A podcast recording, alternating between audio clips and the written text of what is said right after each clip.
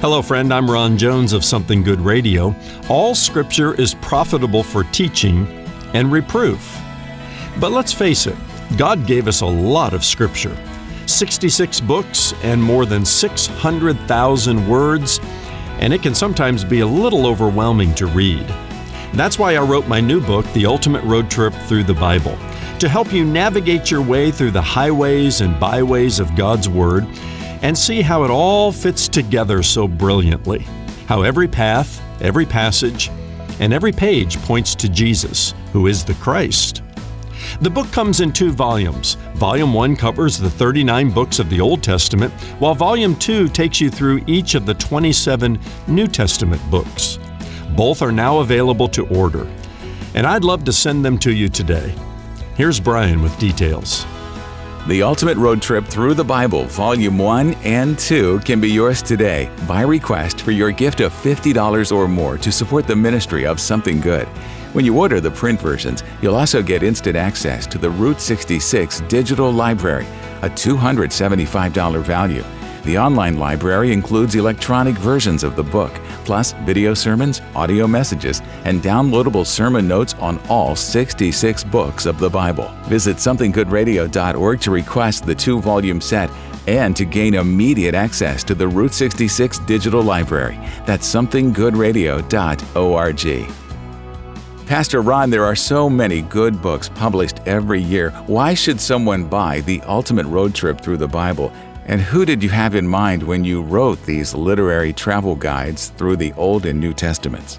You know, Brian, your questions make me think of the words of wise Solomon in Ecclesiastes 12 and verse 12. Of the making of many books, he writes, there is no end. And oh, how true that is. For what it's worth, as a Bible teaching pastor for more than 30 years, uh, the ultimate road trip through the Bible is my way of helping people understand the overall story of Scripture and how all 66 books of the Bible fit together into a unified work of the Holy Spirit. I wrote with all kinds of people in mind, starting with the serious Bible student, even those who teach the Bible. I'm thinking of pastors, Sunday school teachers, and small group Bible study leaders who might use these two volumes in their preparation. But I also wrote for the person who is just getting acquainted with the Bible, which we all know is the best selling book of all time.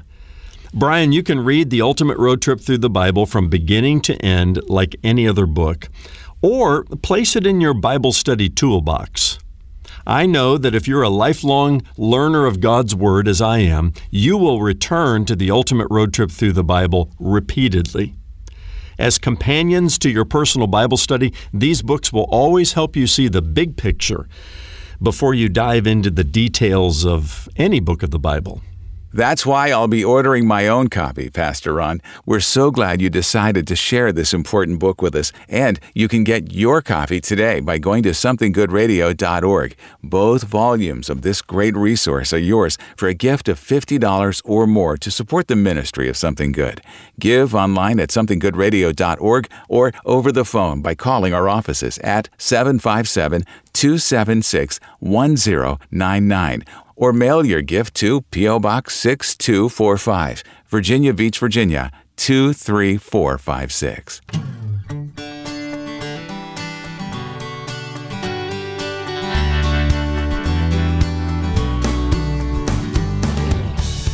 Consumer debt is an all too familiar problem.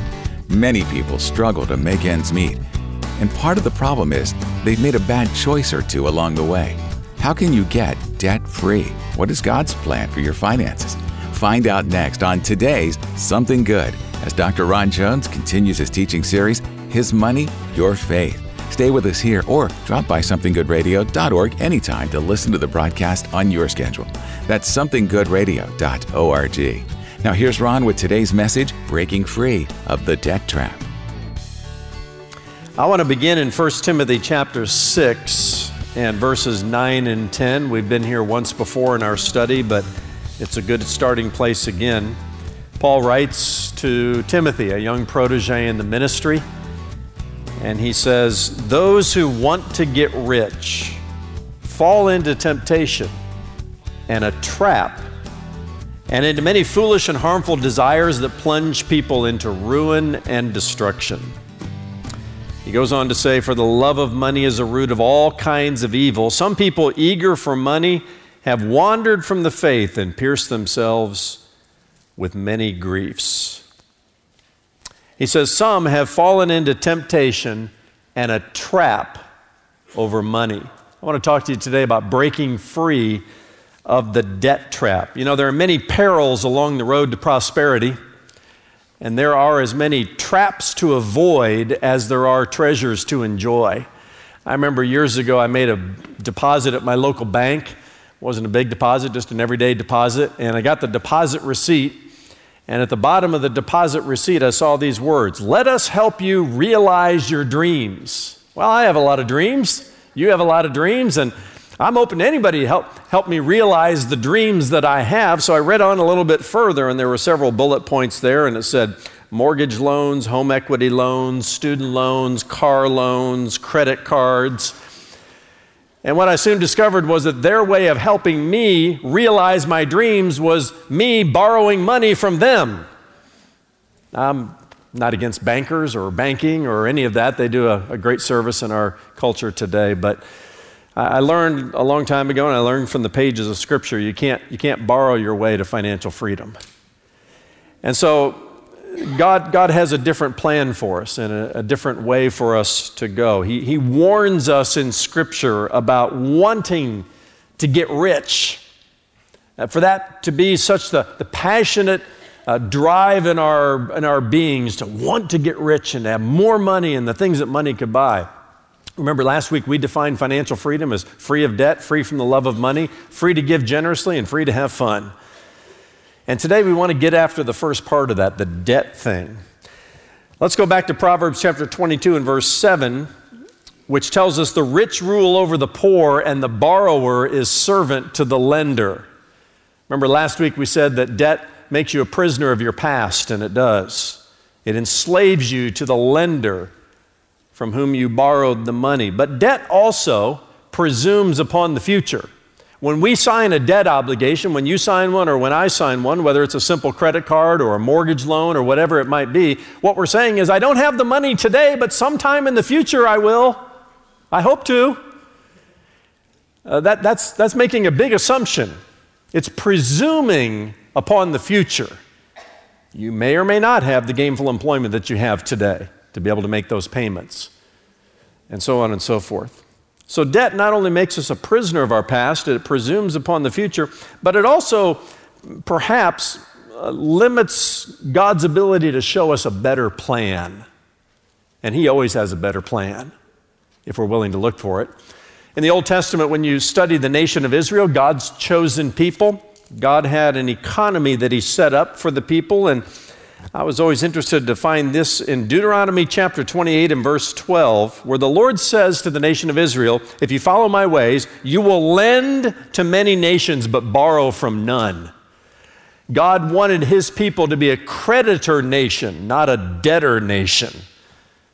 Well, when you look at the United States of America today, I mean, the richest, most powerful economy on planet Earth, we're a debtor nation.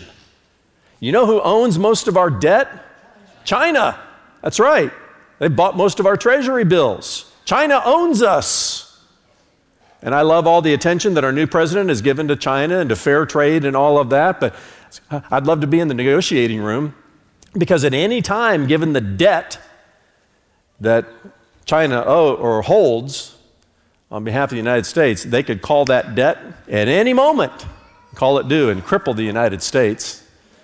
Uh, so we're, we're not the uh, creditor nation that God would desire for his people. America is not the chosen people of God, but principally speaking here, the economy that God set up for his people was not a debtor economy. Proverbs chapter 10 and verse 22, I love this. The blessing of the Lord brings wealth and he adds no trouble to it. I don't know about you, but I want the Lord's blessing on my finances. Because when I do things God's way, it always yields a blessing, especially in the area of my finances. When I take the wisdom that He's given us in His Word and I apply it into my life financially, the blessing of the Lord adds wealth and He adds no trouble to it. I know a lot of people who are in trouble financially because of the debt obligations they've gotten themselves into. They're a prisoner of the past, they presumed upon the future. Now it's time to maybe leave some room for God to show you another plan or a, a, better plan. Romans chapter 13 and verse 8 says, Let no debt remain outstanding except the continuing debt to love one another.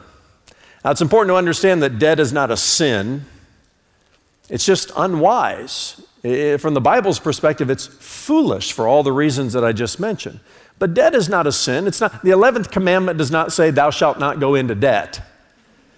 Uh, the Bible just says that when you do, you know, borrower beware. Just be very careful before you enter into an obligation like that. And it's best, again, if you really want to be financially free, you're free of debt, free from the love of money free to give generously and free to have fun. With that in mind, let's talk about the five most common financial traps that people fall into. And then at the end of our time together, I'm going to be very practical, very pragmatic, and I'm going to give you an exercise to show you how to break free of the debt trap if you find yourself in there today. First of all, the five most common financial traps. Number one, and you, you could probably list this one, is the credit card trap. The credit card trap. The average American today, I, I just checked these numbers this week. The average American household today carries $16,000 in credit card debt. Now, there are two kinds of credit card users there are transactors and there are revolvers. I'm a transactor. Catherine and I are transactors. We use a credit card when we do for a free 30 day loan because we pay it off in full, the bill at the end of the month. And as I said last time, I always encourage you if you're going to use a credit card, make sure you have the money in the bank to pay off the bill before you use the credit card. Now, you're going to be called a deadbeat in the credit card industry because they want you to be a revolver. They want you to pay that minimum payment. But do you know how long it would take to pay off $16,000 in credit card debt at, I don't know, 17, 18, maybe 20% interest? How long it would take to pay that off if you just made the minimum payment? It would take you longer than a 30 year mortgage, 33 years to be exact. And when you're done, you haven't spent $16,000. You spent that plus an additional $24,000 to $25,000 in interest. Now you know why Visa and MasterCard and all the credit card industry want you to be a revolver because they're charging enormous interest rates. And over the long haul, they've got this cash flow you know, from, from people like you and people like me. How, how do we get into a trap like that? Well, there are a couple of ways. One, one is through our own consumer spending.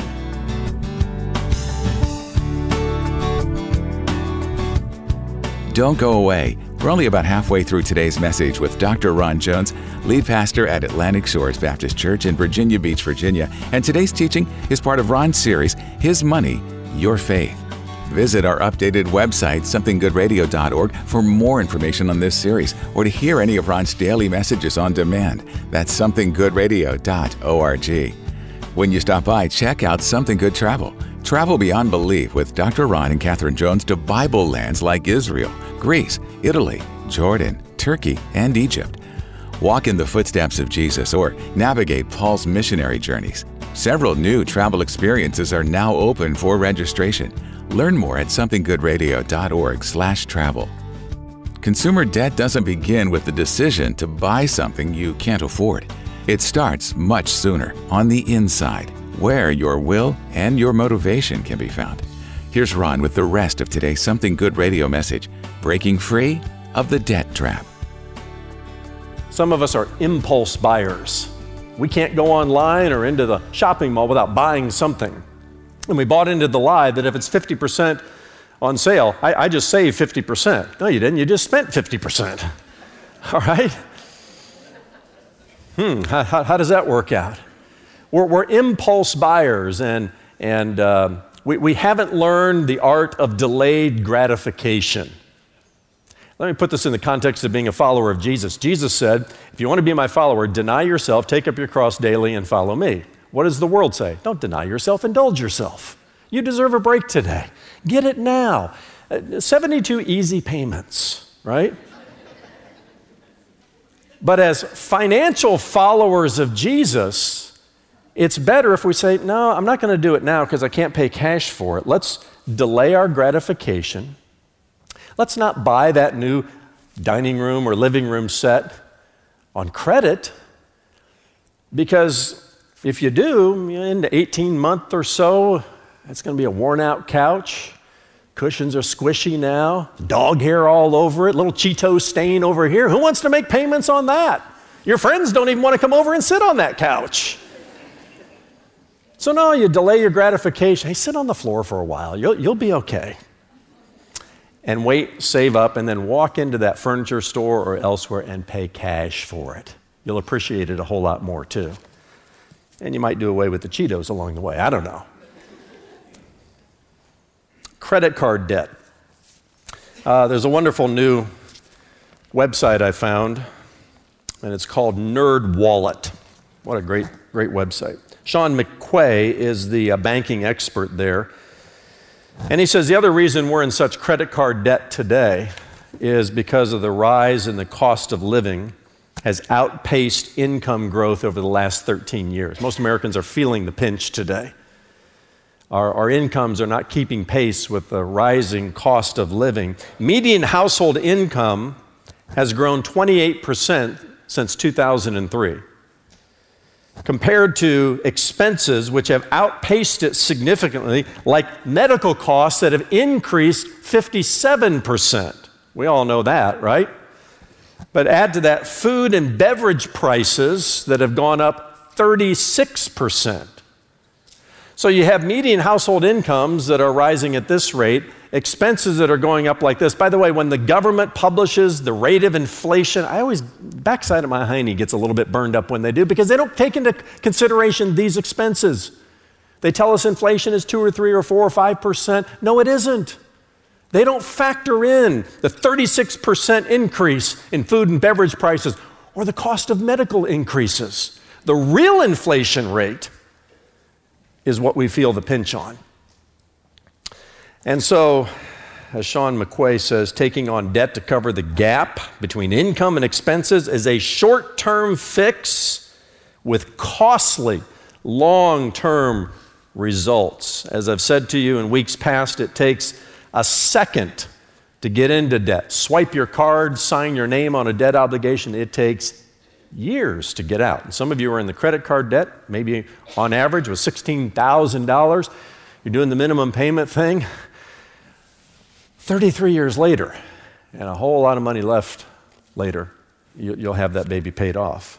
There's a better way. Jesus said in Luke chapter 12 and verse 15, Take care and be on your guard against all covetousness, for one's life does not consist in the abundance of its possessions.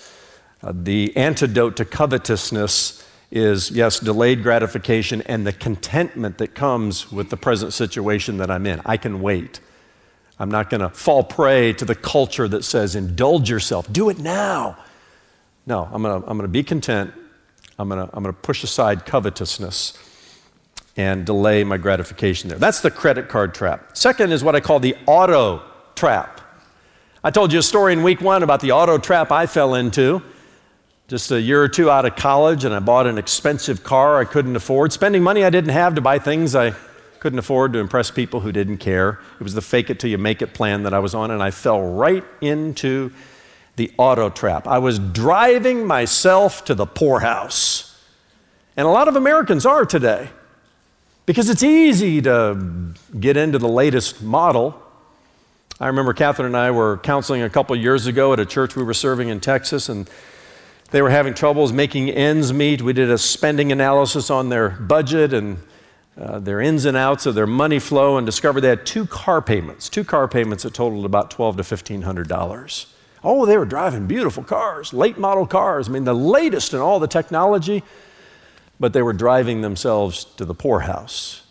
When you can identify expenses like that, you've got a decision to make. And that's where you need to sell those cars and buy ones that you can afford. By the way, I mentioned a couple weeks ago that I'd tell you how to pay cash for a car every time. I got a lot of feedback on that one, so here we go. Take some discipline. Uh, Catherine and I have four, four, cars, one for each of us, as most families do, and then we have two college age kids. They, by golly, they need some transportation too, don't they? They move in groove, so they've got two cars. Uh, every one of them is paid off, paid cash for them. And here's how we did it I learned years ago that if, if I do this once on each car, I'll always pay cash for a car. That is, scrape together what you can to buy a car that is mechanically reliable and that you can drive. It isn't going to be the car of your dreams. I guarantee you that. And you just drive that baby. You drive it until it drops out from under you. Okay? And while you're driving it, you're going to make yourself a car payment over here. You're going to put it in a savings account, an escrow account, call it your car replacement fund. I recently bought a new car, first one I bought for myself in 13 years. I've been putting money aside for 13 years. Catherine said when she married Ron Jones, she didn't realize we drive cars for a long time. We do. I don't trade every two years and do that trade up and trade out thing. So, my car that I, I, I just bought a new one, my car that I had has, I don't know, 150 some thousand miles on it. I know where all the warts are, all the problems are. I don't want to buy your problems or somebody else's problems. So my daughter needed a car. That's hers. I hope it gets her through college. Okay? But it's paid off. It's paid off.